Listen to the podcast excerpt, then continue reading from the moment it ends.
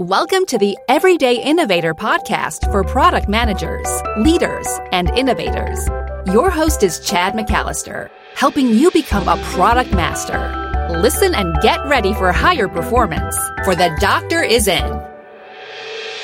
Hi, this is Chad, and this is where product leaders and managers make their move to product masters, learning practical knowledge that leads to more influence and confidence so that you can create those products that customers love and organizations are developing robust data science capabilities. You have probably taken note of this, and they're adding the role of data scientists to the ranks.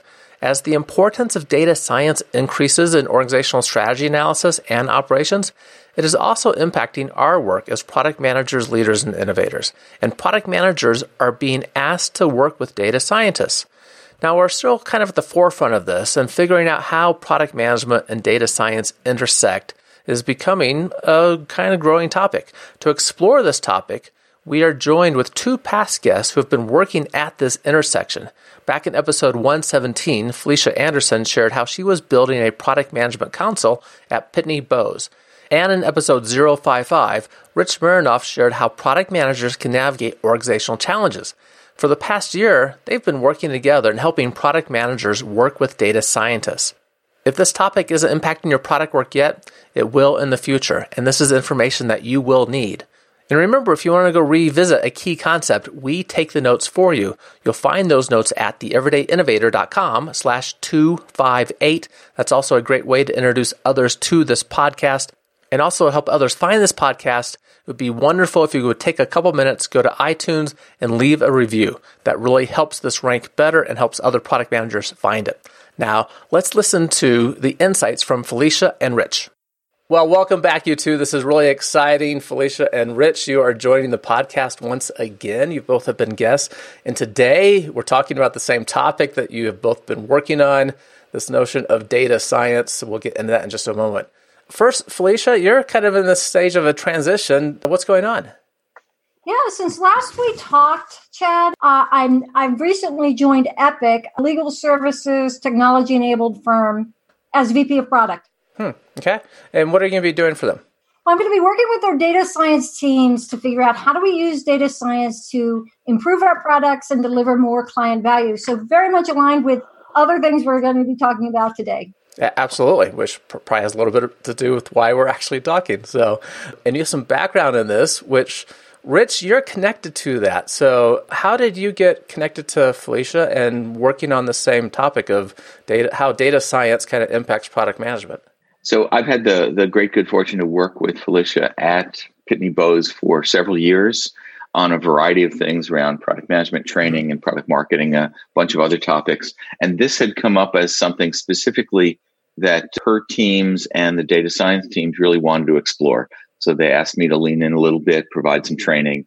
And the, the public version of that is now in a blog post on my site that uh, Felicia and I have both worked through a few times to make sure it's, it's uh, acceptable for the full public. Great. And we'll probably catch some of those topics as well. And I'll make sure people in the show notes can get to the original post that you put together there too. And Felicia and I, we, we got connected because of your work there at BP. Pitney, I'm going to mess this up. Pitney Bowes. Pitney Bowes. For some reason, I had the engine maker in my head all of a sudden. So you never know where my mind's going to go during these times, guys. Because you were responsible for the, the, all the product managers, kind of their care and feeding this council, which I thought was uh, such a great effort to be doing for product managers and then leading. Uh, so lots of good experience there. Maybe both have good examples you can share from various work about how does the data science play these days into product management? What have you seen? Why why even care about this intersection? And Felicia, if you want to start. Sure. Well, there are many, many use cases we had at Pitney Bowes. I'll talk about one part of the business, commerce services, and where we uh, could and, and did use it there. The commerce services business is a big piece of that is fulfillment, delivery, and returns for retail clients. And that means it's moving parcels across the country for retail clients. And there, it was a very rich um, set of use cases where you'd like, ideally, as a consumer, to know when is my parcel going to get to my front porch. Hmm. And therefore, a logistics carrier or a Pitney Bowes would like to predict where are the parcels throughout the network? And you'd like to say, well, which of these parcels is at risk of being delayed, for instance? This is a place where data science can really help with this very complex problem deliver that customer need of when a better prediction of when that parcel is going to be at my doorstep. There's another case in the same kind of area. If you want me to give you one more, yeah, please. So imagine um, part of that business is taking parcels from inbound from international um, places. Let's say parcels coming in from China or the UK or other countries. When they get into the US, they have to clear US customs. US customs is well beyond what the retailer can control or what a vendor like Pitney Bowes can control. And it's a very bursty, somewhat unpredictable process. Mm-hmm. But a the company processing those parcels on the on the flip side of customs would really like to have a good forecast of when are these volume, when are these parcels going to hit my dock for processing. So this isn't at a parcel by parcel level, but a volume level so that they can optimize staffing and other resources to process that as quickly as they can. Again, with the goal of delivering the parcel as quickly as possible and predictably as possible to the end consumer. So they're just two kind of um, pieces of the puzzle. But in that mm-hmm. kind of environment, there were just so many different applications of data science. So it sounds like a key thing there is collecting data, obviously, to help us understand what's going on with shipments and where things are, but then doing whatever the form is of, of, data science, doing some analysis to help us predict when we might have problems, what are the risks involved in packages actually showing up when we think they're going to show up, and then when are these larger volumes hitting so you can have people alerted and ready for that.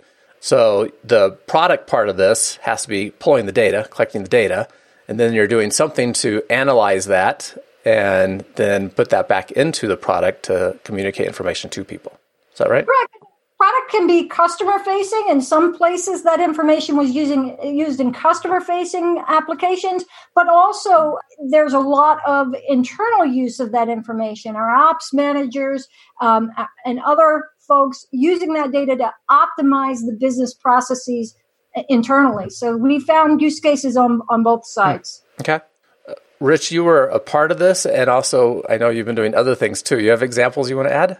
I, I do, and I think that the one of the trends we've been seeing is that we used to use data analytics to give ourselves internal insights that we then hard coded into our applications. Mm-hmm. So most of my work is with folks who build software as their primary revenue source. Certainly, clients and partners of mine like Pitney Bowes, where they're using it internally as well.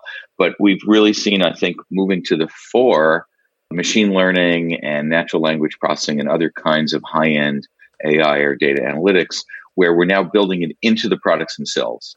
So people shipping software that end consumers are going to see that are going to make judgments or recommendations that really are visible to the rest of the world.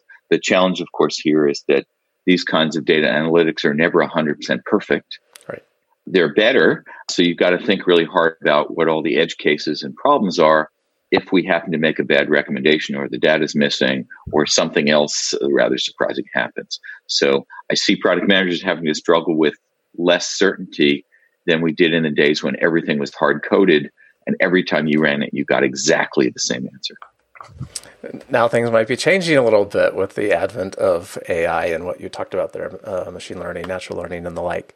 The edge hate cases is interesting to consider, right? The, the, the this reminds me of statistics and the type one, type two error thing, right? And the uh, error of thinking something is so when it's not, uh, or vice versa. In fact, I think of it just that way, which is as product managers, we, we want to think about the difference between making you know type one and type two errors. If we tell somebody a thing's going to happen and it's not what what are the bad outcomes? If we tell somebody it's not going to happen and it does mm-hmm. what are the bad outcomes? And for a lot of different applications you want to be tilting in one direction or the other. So maybe your errors collect on the side with less less damage or less problems. Mm-hmm. Good. And Rich, I understand uh, you're doing work for customers and you may not be able to talk about specifics, but I wonder if you have an example of a product that has been augmented with this output, right? Where it, it is receiving, you know, maybe it's doing some AI processing itself to use predictive kind of analysis. Yeah, in fact, uh, I'm currently, I've stepped into a San Francisco Bay Area AI firm for the last few months hmm. as their interim head of product to help them finish up some work that's around using natural language processing to spot concepts and trends in long form text documents. So if you were reading 100 page or 300 page documents or many, many incoming memos and wanted to spot trends that weren't obvious or maybe weren't the things that the, the senders were flagging for you, natural language processing is a really good way to do that, uh, especially if it's doing a good job of finding those concepts or synonyms or uh, related things in ways that humans may have trouble doing. Uh, one of the things that, that we learn, I think, is that humans are much better at understanding a few small things of short length. But if you had to read 50 or 1,000 documents, you know, you as a human are just not able to retain the patterns and mm-hmm. where they are and, and what the statistics are. So I'm seeing a lot of exciting stuff happening where we're finally taking AI, AI out of the lab. Just as a side note, I first did some coding and uh, development in AI in 1979. So not a new thing, but not at least thing. traditionally, right? We called it AI if it didn't work, and we gave it a more specific name like machine language, you know, natural language processing or machine learning if we think it does work. If we could really explain what was going on. You predate me a little bit, but my my my first foray into AI was a Lisp. Remember the, the, the yes. Lisp programming language? I wrote I wrote some Lisp in school back in the day when it was new and fresh. Yeah, that's right. That was the, supposed to be the language for AI. Now we're finally getting into some real things. That that capability to look at through many documents over time and look for trends, that's just super exciting all by itself, right? As product managers, trends are really important to us and having a way to maybe get some insights that might help us be on the leading edge. Wow, that'd be fantastic. And, and, I think there's both, as Felicia was suggesting for for her companies, there's both internal and uh, external. So, one of the interviews I did looking for use cases for this was a woman in the Bay Area who's a product manager, and she had read through 55,000 incoming trouble tickets and and support items to try to figure out what was going on. Mm-hmm. And the opportunity to save her, you know, 20 or a thousand hours here and still get the right answer I think she would have really appreciated. So that's the inward one as well. You know, back to our shipping example, if we could give better estimates for when packages might arrive before the consumers made their choice on mm-hmm. their retailer's e website, then they might make different choices. They might buy more stuff if it were, if it were going to arrive sooner, or they might pay more or less for the right shipping options to get it, get the gift to the relative who needs it right away. I'm interrupting the discussion just for a moment to tell you about a really interesting experience I had recently at a professional conference for product managers and innovators, the annual PDMA conference. Now, it was a great experience because I got to help so many people. And one form of this was several times a person that I had helped in the past, they came to find me. They sought me out to introduce me to someone else that they were talking to someone that wanted to mentor their product managers to help them perform at a higher level. They recognize how important product development and management is to the success of their work and the organization. And they talk about this in terms of the increased pressures that they have. We all recognize this as product people. Wanting to create products that customers love, that's what everyday innovators are all about. We get that. But also products that meet revenue and profit expectations, we have to do that, and that can be delivered more quickly, decreasing time to market. That's a lot of needs to deliver on. And that's exactly what I help organizations do. And I have an excellent mentoring system for groups of product managers. It's called the Rapid Product Mastery Experience, or for short, the RPM experience. Kind of catchy, RPM experience. If you lead product managers or you are a product manager at a company with other product managers, the RPM experience is how you can create a higher performing product team.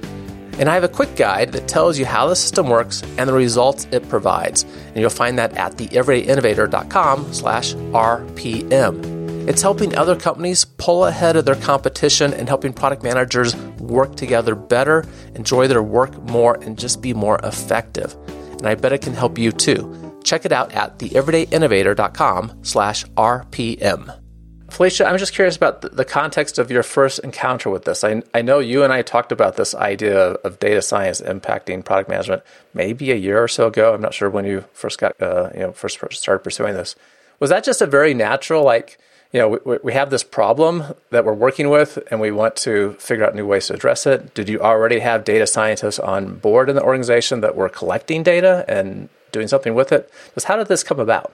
So I guess I'm going to answer that in a couple of ways. My foray into data science, I guess I've always been a very metric focused product manager. And then that led me down a path of analytics and dashboarding. Mm-hmm. As we got toward data science, machine learning proper, yes, the organization had data scientists. I guess you come at this a couple different ways. Sometimes they have, you know, the business leads us into data science and they have a use case and you tend to outsource that first implementation. In other cases, you build the data science teams and then you have to bring the product managers and the business side on board. And that's the way I saw it evolve just where I was. And I think either way can work. And we were lucky. I felt we were lucky enough to have a pretty sophisticated data science team built out first, but then you have to even these things up because to really deliver the value, you've got to pair up the business knowledge, the product management knowledge with the data science team because neither half mm-hmm. can really make it work alone. Good. And Rich, just because you're working with different companies, are you seeing data scientists more as a norm as product management teams or just starting to be discussed or are they still more separated? I, I'm mostly seeing them as separated. And I think it depends if your company is building data science products, if you're doing machine learning mm-hmm. or natural language processing or something as part of your product, then that data science team is actually a core part of your engineering yeah, organization. Um, I do also see a lot of folks who are using it for internal insights. And then it tends to be a separate team where when we think we have a problem that fits what they're doing, we bring it to them. And those data scientists may also spend a lot of time looking through the company's own information to spot trends that may not have been obvious. Then they've got to figure out who the internal consumers are or who cares.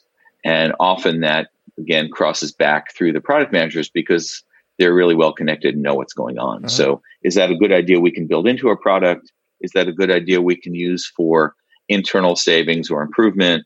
Uh, I think it flows both ways. And just to echo what uh, Felicia said, I think when we leave the data scientists on their own in some separate department, we don't talk to them much, don't give them much insight into the company the things they learn turn out to be not very surprising or not very valuable because they're things that they personally thought were interesting that many, many folks in the company thought were totally obvious.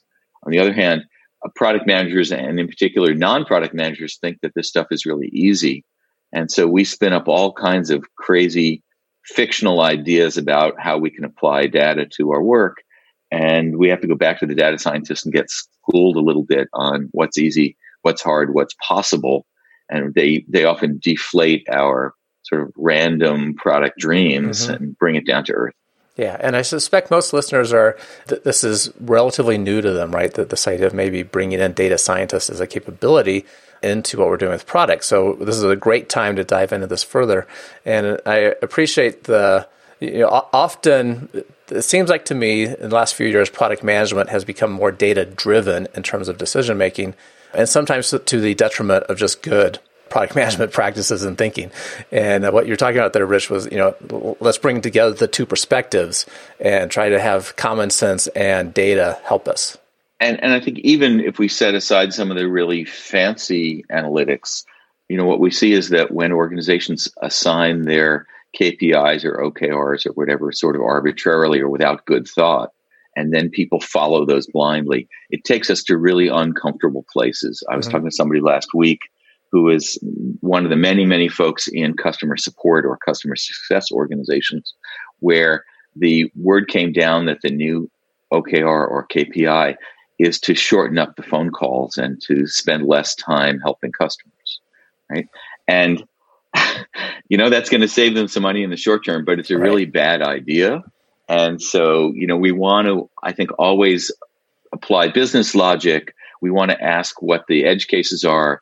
We want to take these things to extremes mm-hmm. or see how they might be weaponized and not walk into a really bad direction just because the data is leading us somewhere. That's an excellent point. I, there was something about this little company called Wells Fargo that thought they should grow the number of accounts for everyone, that maybe that was weaponized as well. Different tangent. We won't go there. So the, the two of you have put, put, together several tips on this notion of how, how, do we make better use of data scientists as part of our product work. And uh, like I said, I'll make sure the link is in there to the that article, Rich, that you wrote. Let's just talk through those tips. And I'm going to read these so I don't get them wrong, and you can describe these for us. So the first one you said was provide much deeper context than traditional software projects, especially use cases and business goals. And, and to me, that, that's just like an axiom I use with engineers, right? It's like I want my engineers to really understand why we need this. You know, what, what is the problem? And I think you know, in some ways, it's the same, but it's a little more extreme. Okay. So, particularly if I've been working with an engineering team over the long term on some set of, of products, which is, by the way, the way we should always be working with engineering teams. You should never have folks swapping in and out and mm-hmm. doing these sort of resource pools. But if I've been doing a lot of good sharing of context and we've been getting customer calls and UX research and stuff in there, my engineers tend to understand a lot about the application who's using it. Often I see the data science teams are a little lighter on real business experience, on understanding our company's particular segment, people do with it. They're they're coming at it. Uh, naive's a strong word, but they're coming at it with a lot less context. So I usually pencil in, you know, three hours or eight hours worth of context because I may have to paint a lot more about how our company makes money, you know, what the cost of errors in each direction are in ways that I think a, a seasoned application development team may think is obvious. So it's just more of the same. You know, what are the business goals and metrics and success criteria for the business? The engineering teams almost always know this, and I find the data science teams may not.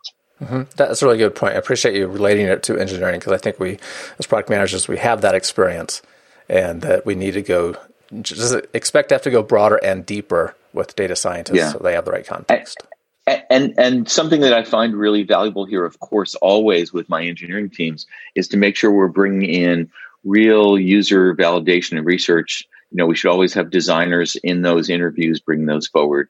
Can we play recordings? Can we show somebody trying to use the application, you know, struggling with the interfaces? All the things that our development teams, our engineering teams know and sometimes forget. I find that the data science teams may find is surprising and fresh and new. Good. Excellent. Next tip is remember that data science projects are uncertain and our judgment may be weak, which at first brush kind of sounds like an oxymoron because that's why we're getting the data in the first place. And I don't know who would like to take this one, Felicia or Rich. Rich, you go I'll, di- yeah. I'll, I'll, dive in then, sure. So uh, I think most of us, at least on the product management side, have a pretty good idea of what it takes to build one more application you know, or one major extension to our existing software. We need some new reports. We need some, you know, two-factor authentication, things that have been built a bunch of times before. You know, I, I think are relatively well understood now. Admittedly, every software team I've ever worked with underestimated it, but we have a good idea of how much they've underestimated it by, and we deal with that. When we bring forward, I think, ideas for data science, often it turns out that the data is just not very predictive. Hmm that we spent a, a, week or a month trying to find out if we can track you know packages more accurately or loan default rates or where in the documents to find these concepts and sometimes it simply doesn't play out hmm. and my intuition of the data is or how predictive it's going to be i think is much weaker my ability to know what's going to work is much weaker on this stuff than it would be around very traditionally built applications your thoughts felicia so I view it like this, you know, more in data science projects than in traditional projects. There's a real possibility that you do a little exploratory investigation and you wipe out. And that's a new concept for most product managers that you have you have to be very cautious about setting expectations very early because you're going to say we're going to explore this possibility and prepare your stakeholders for the possibility that we might come back in, a, in, in a couple of weeks and say that one didn't work out or you know you need to recalibrate get different data take a different approach mm-hmm. and that's always been a little bit true on the on the traditional software side but it is a big reality in the data science world right and i think there's a tendency particularly in business internal users and business units who are pushing internal product managers and development teams to build stuff uh, it always comes with a delivery date And it's always optimistic, and we never actually hit those dates. But at least the assumption is that we could get it done given enough time and resources. And so often I find that those uh, data science projects are somehow already promised when we have a very high sense that, you know, half the time we're going to come back and say, this doesn't work. This dog don't hunt. And then we've got, I think, much higher uh, expectations to unwind than if we start with some really clear uh, conversation around the fact that much of the stuff, maybe even most of the stuff, won't play out the way we expected to until we've had a chance to really get our hands dirty and kick the the data around. Mm-hmm. For those of us involved in front end innovation, this sounds somewhat familiar, right? That we know we're going to do experiments. They may not lead to anything except learning, and then we, you know, go down a new path. It sounds like it's really heightened, though, in the context you're talking about. That the we don't know where the data will lead us, um, and we need to make sure that's clear to everyone. And, and that's an I think that's an unnatural thing to say to a lot of folks mm-hmm. because they assume that computers are omniscient and always give me the answer when I want it. By the way, it turns out to be 42. And, um, and the idea that this might not work seems somehow very surprising. Very good. Was that a reference to Hitchhiker's Guide to the Galaxy? It really was, uh, for those of us old enough to remember it. Yes. Just, just thought I'd check there. Okay, let's move on to another tip. Let's talk about done means operationalized, not just having insights. What do we mean by this? Go ahead, Felicia. So, for the data science project to really add value, the whole organization needs to know how to use it, and everything needs to uh, work to get that information where it needs to be. It's not really enough to sort of have an academic insight. You have to work all the way through the people, processes, systems so that it delivers the business value. And this is a little new to product managers, to data scientists, and a little new to product managers that maybe your scope goes a little further in terms of who you need to work with all the way down the line to who's really going to use it and how is it going to affect uh, the customer experience. Hmm. Okay. I, I, think that's right. And, and just grabbing one of the previous examples, we might have a model someplace way back in the lab that predicts when a particular package is going to arrive or how likely it is to take a certain number of days to be shipped.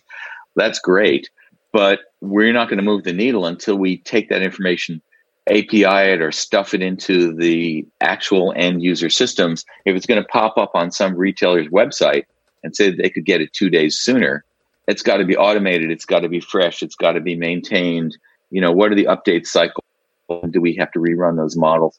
All the things about you know re-engineering the front end of that application to present data you, you know if we don't turn those things into workable stuff if the end users don't see it then it's actually accomplished nothing. Okay good. We got to put it into practice. One last tip uh, you have some other things you talk about in the article but one last tip i want to address here. You say describe how accurate this application needs to be and anticipate handling wrong answers. What do you think Good. Let me take the first one, maybe with a banking example, and then throw it back to Felicia. Because I was writing here about, for instance, we might automate review and approval of consumer mortgage applications. Hmm. So, you know, it takes a week or it takes a month, and we can put a bunch of really smart software behind it to instantly either accept or reject your mortgage. One of the things that we're going to see is a lot of people are going to want an explanation of how that happened and why it happened. If we turn them down for a mortgage, they they will feel entitled to asking a, lot of questions. But more importantly, is any one of those models going to have some mistakes on both sides? So, what's our plan for investigating when somebody complains when they didn't get a mortgage? What's our plan for reworking the system when suddenly we start approving mortgages that are being uh, defaulted too fast? Mm-hmm. I know that this isn't 100% right and that people's livelihoods or their houses are riding on top of this. So, uh, you know, how do we go through all the steps of verifying the data, having human pathways so when somebody thinks we got the wrong answer, we can investigate it and fix it and maybe even go back and retune the application as needed. Okay, that's a good example of what we mean by wrong answer in this context. That's right. Maybe our model incorrectly figured out that certain zip codes used to be really, you know, problematic, and now those have changed. Or maybe even it's against the law to redline based on where somebody lives, but our model kicks something out that's no longer acceptable. Good. Okay. Felicia, what Anything you want to add to that? Sure, I'll give a quick example on, uh, let's say you've got a model that predicts which transactions, e-commerce transactions might be fraudulent. Hmm. You obviously want to stop those orders, uh, but on the other hand, you don't want too many false positives. So typically, one way to deal that with that is to flag these as suspicious, hand them off to a human team that will look at those orders and ma- make a judgment. So that's an example of wrong answers where you in, you can complement the data science answer with a human review of a, of a portion of the results. Very good. I appreciate the work that you guys have been doing on this last year, right? Diving into real uh, work for organizations, for companies, and sharing the tips for us here and writing those up in the link that will be in the show notes as well. As listeners know, I love innovation quotes. I could ask you both for one, but I, I chose to focus on Felicia because she kind of told me ahead of time what it was. I thought it was really good. So, what do you have for us? So, this year, my motto, not just for data science, but in, in a lot of different aspects, is simple it's stay curious. And I started using this quote. I, I don't know who to attribute it to. I think it's so generic. Right. You can't really attribute it to anybody. But I really started to put that up on my board, on my wall, every time I went into a customer interview because I wanted to open my mind to really listen to their answers. Mm-hmm. Stay curious. What why don't they like that about the product or why do they like the competitor or why are they asking this question because i found myself um, after i did a couple of interviews with a couple of different clients i felt like i was just proving what i'd heard in the prior mm. so this stay curious really kind of opens my mind I always use it. I have it on my wall. I think about it every time I talk with a customer. It's great that, you know, why is such a valuable question. And you mentioned there too, you know, as, as we talk to customers, it's easy for a little fatigue to set in as we start hearing the same things over and over. And it's like, okay, what, what is, is there another element here? And staying curious is good wisdom for us. Thanks. Thank you so much for sharing that. How can listeners find out more about what you two are doing, the work that you're doing? Rich, let's start with you. Sure. I've cleverly hidden all of my work for the last 18 years on my website, hmm. which if, name's hard to spell, but mironov.com. So that's got posts and videos, and, and I try to put something out about once a month, a thousand or two thousand words on some issue that is coming up in my coaching discussions or with some of my clients. Mm-hmm. Mostly, honestly, to clear it out of my head and share it out with the world. So that's all free, and I hope people will take whatever is useful there. Excellent. Mironov.com. Again, links in the show notes. And Felicia? Best way to reach me is LinkedIn. Felicia Anderson, Product Management LinkedIn will find find me. And I'll put and a link to, your product management with folks. Excellent. Yeah, and you have great wisdom to share. And I'll put a link to your profile for anyone that wants to connect. Good. Thank you so much for taking time to talk to the everyday innovators. This is a new emerging topic. Really glad we could dive into it and have both of you here and your experiences with that. Thank you. Great. Thanks so much for letting us join. Thanks. It's been a lot of fun, Chad. And now on to a bonus question. so this this is an emerging area and people are probably just starting to deal with it. Where do you think this is going? I don't know if you have any early indications yet about this intersection of product management and data scientists.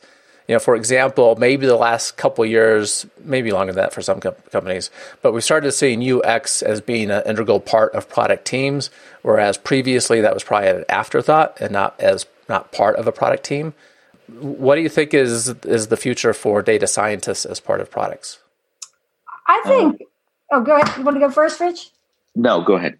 I, I think almost all product managers are going to need to be data science savvy. I think it's going to it's it's setting our customers' expectations to a point that it's going to infiltrate nearly all products. Mm-hmm. Yeah, I think that's right. Uh, it'll come in a sort of standard assumed set of things. And I think, as we indicated, there's going to be a lot of challenges for product managers to tool up and skill up on this and really think through what the implications are of much, much more uh, data being built into the products. I also think I'm starting to see some groups setting up what they're calling product operations, which is a small group of folks who are doing all of the infrastructure work for product, mostly around analytics. And I could really see this fitting in there, which is you've got some folks, maybe one or two people out of a product team of 10 or 12 or 14 that are making sure that we're getting all the data that we need to because there's always a bunch of hassles about tools and access and what does it mean and you know how do we understand it i think it may be unrealistic to have every single product manager in the team be as familiar with all the analytics tools as everybody else mm-hmm. Where do you think is the right balance for this you know when we need to be savvy about the data science aspect of this you know, like maybe it was a couple years ago. I forget which university put out on uh, you know one of the open platforms, one of the MOOC platforms. You could get a free education in data science, and they taught you how to use R, which is the common open source statistics package that's often used, and go through a really deep understanding and become a data scientist in, in regard. Right? Is that that sounds like a lot to take on, and I don't know if we want to become data scientists themselves. Where do you think is the right balance here? I think if you're building products where this is front and center, then you really need to have a tremendous depth of experience as the product manager because you're going to be talking with customers and prospects and partners, and they're going to have lots of questions about how this stuff works and how accurate it is and all of the internal issues. In the same way that if you are working on a network security product as a product manager, you'd be faced with customers who are going to endlessly quiz you for hours and hours about different kinds of attacks and day zero and all the stuff that that uh, network security folks worry about because they're the customers. Mm-hmm. I think if it's in the background, you know, there'll be some gradient here where you need to know enough to keep your product working. But maybe if it's a dating app, you know, we don't actually tell any of the end users that we're doing AI in the back. Okay. Yeah, I see it as a spectrum uh, of of how technical do you need to be, and in that sense, it, it is it does relate to what other product managers on traditional products, uh, how technical they need to be. As a minimum, you need to understand data science well enough to have conversations, productive conversations with your data science teams.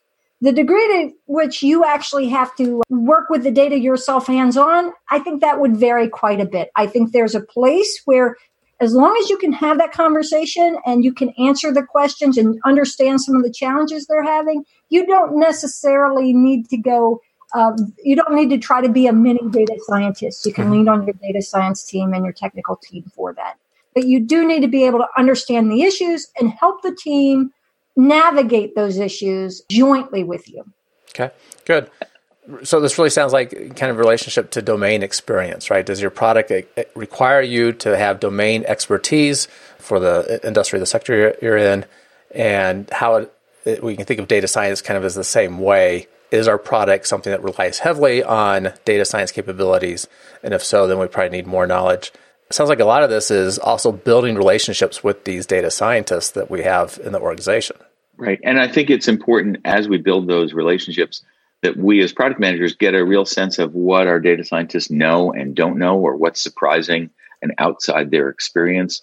Because we're going to have a lot of interesting problems where you know uh, if you were working on tax return software and every once in a while it threw up a, a wrong answer and somebody filed their taxes and you know the, the authorities wanted an extra million dollars right? Uh, thinking through some of the edge cases and and issues maybe something that the product managers have to do for the data scientists who may not really have thought through all the edge cases and implications mm-hmm. and real world situations. Yeah, very good example. Great. I appreciate you both sharing a little bit of where this might be going. It's an important emerging area and one for us as product people to get our hands around. Any closing thoughts from either of you?